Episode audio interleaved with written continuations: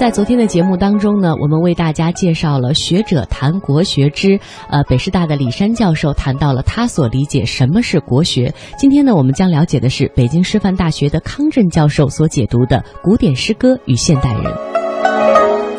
我们今天总是说诗歌是一种抒情的文学形式，这种说法其实是不全面的。无论古今，诗歌最主要的作用是抒情达意。我们今天用纯文学的眼光来看待诗歌，更加强调自然的是诗歌的感情作用。其实，在古人的生活当中啊，诗歌的社会功能往往是更加重要的。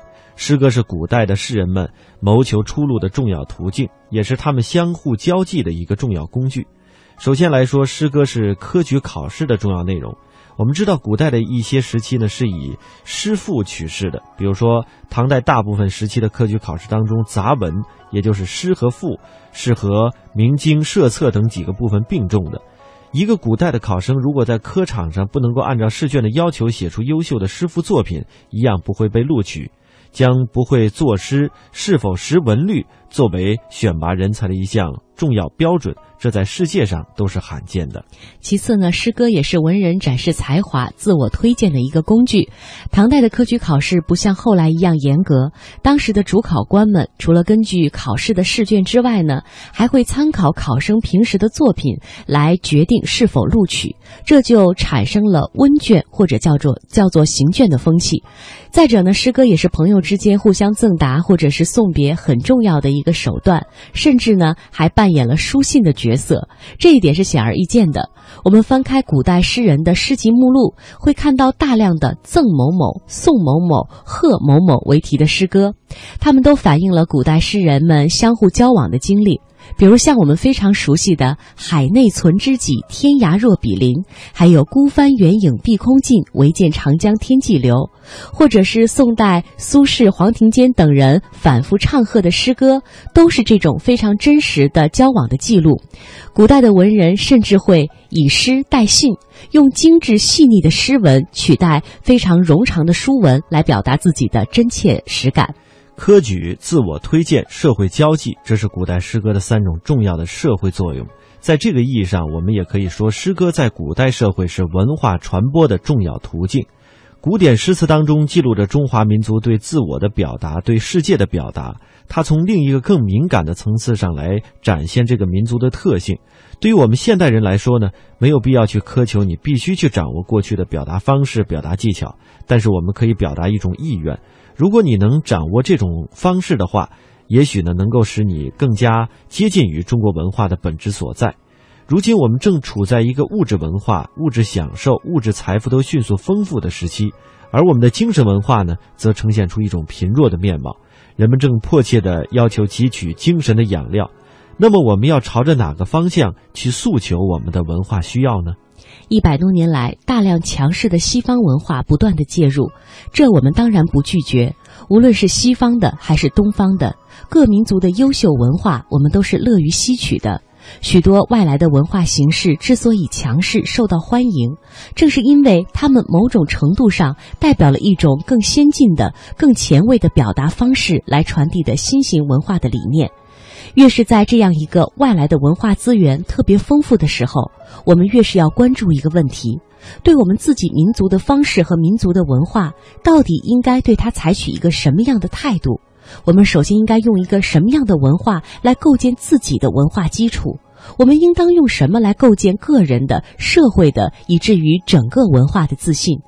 在这个意义上来讲。古典诗词作为中国文化的重要内容，就扮演了一个独特而且重要的角色。无论是它表达方式的独特、存储内涵的独特，还是它的这种吟咏的状态，它对于自己这种诗歌形式苛责的要求，都使得它成为了世界古代文学遗产当中一个特别凸显的特殊的样式。如何继承古典诗词，恰恰是我们当前需要考虑的重要的问题。接下来的时间呢，我们就一起来听康震教授他所讲到的诗词之美。《静夜思》，唐朝的大诗人李白所写。床前明月光，疑是地上霜。举头望明月，低头思故乡。都了解他写的是什么，是吗？那我给你们提个问题：床前明月光的床，指的是什么样的？单人床，单人床还是？因为它里面是一个木。应该是窗户的窗吧？啊，你从你的意思是啊，其实发音是有点通假了，是吗？对对，那个我觉得呃那个时候应该没有床，应该是火炕。火炕，里边真棒！我我我我觉得这个小伙子挺有发散性思维。你家是北方的是吗？对我们家是辽宁的。辽宁的啊，李白当年就在东北，对吧？在东北躺在炕上想到的这个诗。OK，好，谢谢你，谢谢康震先生。这个床到底指的是什么？嗯，这个确实啊，听起来非常有趣的一件事情。这首看上去最熟悉的诗呢，我们在阅读它的时候是出现了一些误解，比如说这张床。那么在一千两百多年前的唐代，甚至更早些的时候，它有多种含义。第一是榻，睡觉的地方。嗯。第二是什么呢？马扎。马扎、胡床。哎，哎胡床。嗯就是坐的那小板凳儿还有一个是什么呢？就是刚才有一观众说的很好，是窗户的窗，它是通假了。嗯，还有一个意思是什么呢？指的是水井旁边的围栏。水井旁边的围栏，你是说怕小孩掉掉下去哎那个叫床。对，那个叫床。所以这个意思啊，比现在的床的意思要丰富的多。那李白写的这个床，是指您刚才说的几种意思当中的哪一种呢？这样子来理解的话呀，就必须要从这首诗的整体来看。啊，床前明月光，疑是地上霜。首先你要了解到，如果在家里边待着，月光照在你们家屋子里头，一般这个月光不会有感觉有霜的感觉，因为霜是在野外生的。这样这个卧榻的这个元素啊，实际上很快就被去掉了。但是有可能是皎洁的月光啊，照的地上发白，疑是地上霜，这也是一种比喻呢。是啊，但问题是，如果你在你们家室内，会有大面积的一大片的地被月光照在上面而产生霜的感觉吗？可能性很小。再有一个，举头望明月，低头思故乡。那么这个有故乡的感觉啊，跟你们家这张床可能就没什么关系。这又是一个元素，所以读一首诗啊，得有好几个元素拼在一起，才会有个整体的理解。所以呢，现在一般的，像学术界认为，这个床指的是水井的围栏，哦，因为看到井水，想起了故乡水。嗯，那么这个井水，这个井的围栏，让作者想到了自己的故乡。嗯，而且水井不可能在你们家卧室里头，它是在外边，所以这个可以理解为什么呢？在一个秋天的夜晚，作者在院子里边坐着，那么看到月光呢一泻无余的洒落在地上，大片大片的月光，雪白的月光，感觉地上好像生了一层霜，因为又是秋天的光景写的诗。这时候呢，看到他院子里边的院落，还有水井，还有水井的栏杆上到处都是月光，让他想起了故乡的水，故乡的水井，也想起了故乡。这样子一讲呢，整首诗就能讲得通了。嗯，好，我们再来看下一首诗，《泊秦淮》，唐代杜牧。烟笼寒水月笼沙，夜泊秦淮近酒家。商女不知亡国恨，隔江犹唱后庭花。这也是一首流传甚广的诗作。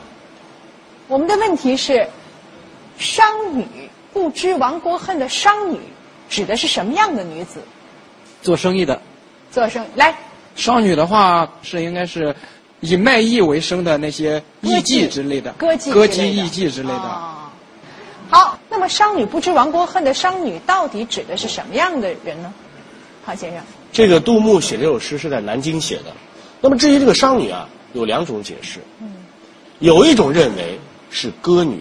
嗯，为什么商女指的是歌女？那干嘛不直接叫歌女呢？就是工商角徵羽，嗯这五音。嗯，那么呢，所以一般的话会把这个商女呢，作为这个歌女的一种代称。嗯，但是说实话，在古典的诗词当中啊，说商女是歌女这个例子，其实恰恰是少数。一般商女就指的是什么呢？老大嫁作商人妇，白居易的诗里边就是商人的妻子。商人的妻子，商人的妻妾。哦，为什么呢？因为在很多诗词里边出现这个商女的时候，跟歌女的环境没关系。周围她就是没酒家。没有酒家，她就是一个孤独的女子坐在船头。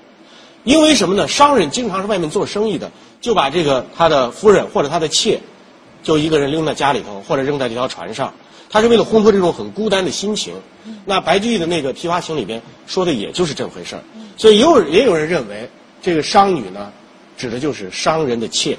嗯，好，那我们再看一看和爱情相关的诗句当中有没有被我们误读的呢？我们来看下一首《杰富吟》，唐代的张籍。这首诗读下来哈、最有名的就是最后一句“还君明珠双泪垂，恨不相逢未嫁时”。现场的观众朋友，来给我解读一下，你们的理解是什么样的？我的观点是这样的，他说那个恨不相逢未嫁时，就是说，当他已婚的状态里，又碰见了自己，就是说原来特别梦寐以求的一份感情，就是留下了终生的遗憾，可能拥有。安仁良，我觉得都会这么理解。好，这个难道还有意义吗？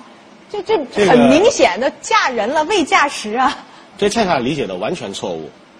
这首诗根本不是一首写爱情的诗，这个是写给一个军阀的诗。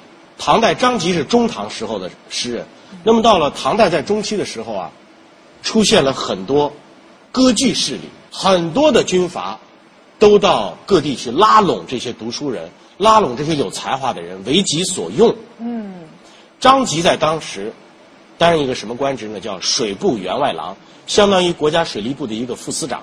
哦，同时，张籍也是当时唐代有名的大诗人，啊，他是这个韩愈的弟子，所以当时有一个军阀叫李师道，这个人啊就很想拉拢他，为己所用。比方说，在中央做个高级卧底，这也不错。面对这样一份邀约，张籍这个人啊是反对藩镇割据的，他对这样的人是很讨厌的，但是他又不敢得罪他，怎么办呢？你要像咱们俩，人说李小来说不去，把人得罪了；得罪了要么就是说，那要不然去两天再回来两天，这你就是说对中央朝廷你就不忠诚啊。嗯，张籍就写了这首诗，他把李师道这个藩镇就比拟成自己所心仪的一个男人，把自己已经是中央的官员这件事儿比拟成我已经嫁了人了。嗯，是一个比喻的手法。嗯然后你看这诗写的很有意思，说：“君知妾有夫，你知道我有丈夫，你知道我已经是唐朝的朝廷的官员，赠妾双明珠，你知道我这个情形了，你还给我双明珠，暗示说你爱我。嗯那就是说，李师道说：你来我这儿干吧，呃，感君缠绵意，系在红罗襦。我对你的这份爱啊，很感动，所以把你给我送的这个双明珠啊，就系在我的腰间。那意思说，你的好意我领受了，嗯我藏在心里了。可是我也要告诉你，这个话里软中有硬。嗯他告诉对方说什么呢？说妾家高楼连苑起，良人执戟明光里。我们家呀，也不是贫寒之家，我们家也大户人家。我们家大户人家，而且我们家的那一位，嗯，一看也不是寻常人，啊，扛着这个画戟，执戟明光里，在明光宫里边当差的，意思说我是明媒正娶的正经人家里头的人。然后又你又你你还得说人对方两句好话吧，啊。是吧？知君用心如日月，我知道你的内心是很坦荡的，没有任何的坏心思，是夫是逆同生死。可是我跟你一样，也是一个光明正大的人，我跟我丈夫那是一直要白头到老的。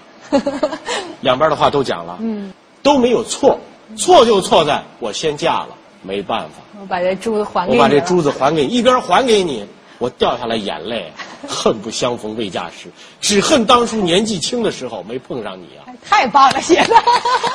真的，如果是那藩王拿到这首诗啊，你也不能再对我做什么了。对你也不能把在我对你夸到这非常妙，这首诗写的啊非常妙，那可能就是默默的把这份爱藏在心里。默默无语，两眼泪啊，拿着珠子回去了。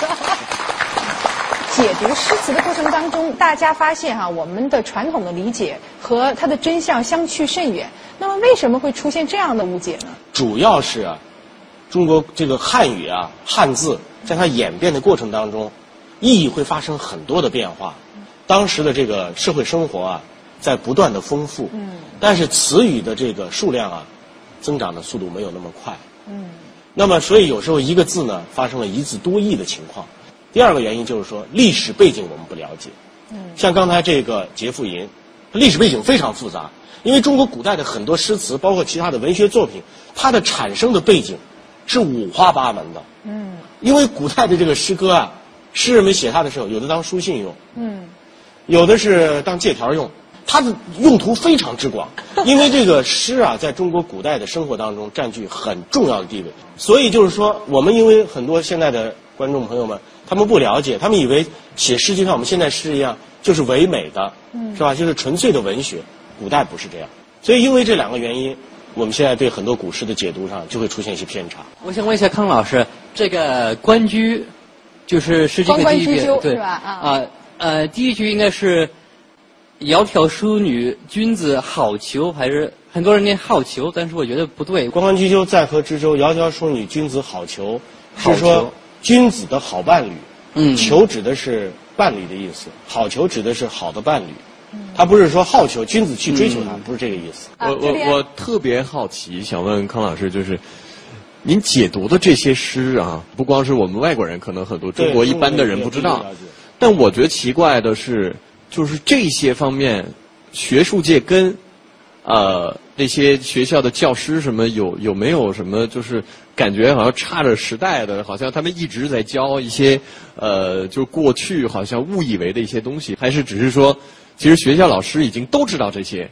所以我现在好奇这个。这个应该这么讲，就是像类似“床前明月光”啊这样的诗，现在在咱们的中学语文课本里边，嗯这个“床”的解释已经改为“井栏”了。哦，我们小的时候好像咱们还没有，咱们还没有。这个说实在的，也是随着学术研究的不断推进，人们对这个诗的解读也在不断推进。嗯，这是第一。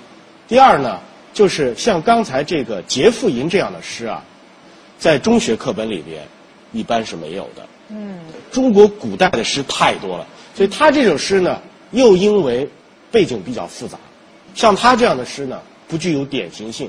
但是如果你去问中国任何一所大学的中文系的学生，说这首诗是怎么回事儿，他都知道。好，马克思，唐朝的时候，那时候老百姓懂得对，还是还是也会误解。呃，一般来讲是这样，像在一千两百年前，文化的普及程度没有我们现在这样高。嗯这是首先第一条，也就是说，当时知识分子少，那么懂文化、了解知识的人呢少得多，那个时候上学挺贵的哈，挺贵的私塾嘛。啊、而且有身份的问题，有的人你你身份不对头，你就没办法上学。嗯就是说，像李白这样的诗人，那当时是处在中高阶层的人，他写诗的对象，一方面能懂他的诗的人不是全民的，他不认字啊，但是在他们自己的圈子里头，比方在知识分子的圈子里头，或者是有着相当于我们现在初中以上文化程度的人，他当时写这样的诗，大家都能知道。